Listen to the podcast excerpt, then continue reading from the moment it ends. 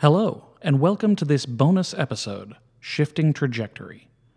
Hey, folks, this is Alexander Winn, founder of Edgeworks Entertainment and creator of Terra Genesis.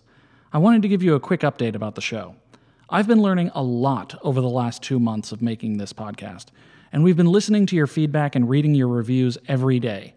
And what has become apparent is that people are really enjoying the science aspect of the podcast and are less interested in the connections back to Terra Genesis as a video game. We'd originally thought of this show as a sort of behind the scenes podcast, explaining the design choices behind the game. But we're realizing that there's a lot of interesting potential in expanding our scope to cover all of these topics on their own terms, and not just in the context of Terra Genesis. Simultaneously, we've seen a huge explosion of popularity across the world.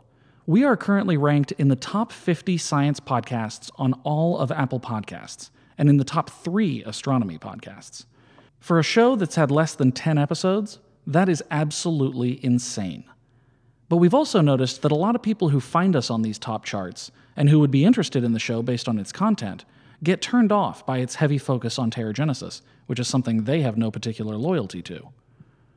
With all of that in mind, we're going to take a week or two off and rework the show with a more general focus on the science of space exploration, terraforming, and hominization.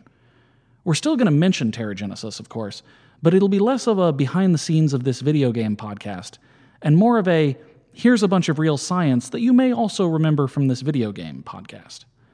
This will free us up from having to tie everything back to Terra Genesis, and will also allow us to go deeper into areas that our audience finds interesting, regardless of whether or not it has any connection to the game. Want an episode about HAB design? Or an episode about how low gravity may impact the human body? How about examining the realism of a movie like The Martian or a show like The Expanse? Well, now we'll be able to. Finally, we're going to be renaming the show to fit this increase in scope and subject matter.